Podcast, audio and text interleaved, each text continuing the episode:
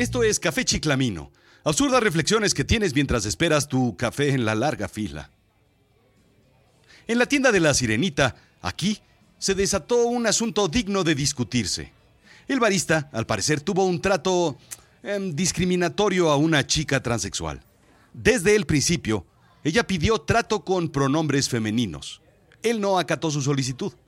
El vaso posteado en redes sociales decía Ofelio, cuando su nombre claramente es Ofelia.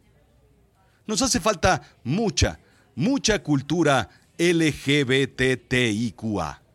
Porque está aquí, porque no se va a ir, porque es legal, porque es la realidad básicamente, porque es la nueva realidad, porque así lo quieren. Pero se desata por la forma en la que se entregan las bebidas en dicho establecimiento, poniendo tu nombre en el vaso y llamando el nombre al final de la barra, cuando tu bebida está lista. ¿Cuántas veces te han escrito mal tu nombre en ese lugar? ¿Te has dado cuenta? En Estados Unidos, por ejemplo, es imposible que entiendan Rodrigo, Rodrigo. Ya me cansé. Así que decidí simplemente decir Rod. ¿Qué tan difícil puede ser? Bueno, pues está Rod, Rob, Ron, Ross y muchas que ni me acuerdo. Like Rod Stewart, insisto, nada.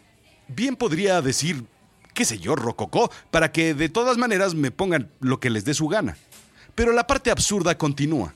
Es al parecer una estrategia de mercadotecnia de la empresa. Cada vez que escriben mal tu nombre, ya sea molesto o divertido, entre risas o enojos, tomas una foto y la posteas en redes sociales. ¡Pum! Twitter, Instagram, Facebook están llenas de fotos de vasos con nombres escritos incluso de maneras absurdamente equivocadas. Eso sí, al lado del gran logotipo verde con el fondo blanco. Hashtag Starbucks Wrong Names. Búscalo. Un post divertido es un post divertido o que indigna, pero que seguramente se compartirá y que tus amigos re-recompartirán y así sucesivamente. Cuenta la leyenda que es en realidad una estrategia inteligente de marketing para que el logotipo vuele y vuele y vuele y vuele y vuele por la red. No sé si sea cierta la leyenda urbana, no sé si este en particular sea el caso, Creo que no. Yo me enteré porque vi el titular en el periódico y después en redes sociales y después en todos lados. La firma respondió con un damage control, extensión de cursos para trato igualitario. Al final se subrayó la importancia de fortalecer la nueva realidad. Pero eso sí, no hubieron reducciones en ventas ni boicots. Todo sigue igual para esa marca. Estoy seguro que Ofelia seguirá tomando café y defendiendo lo que debe defenderse, porque así debe ser y así está bien. Pues bien por ella, bien por nosotros, bien por todos.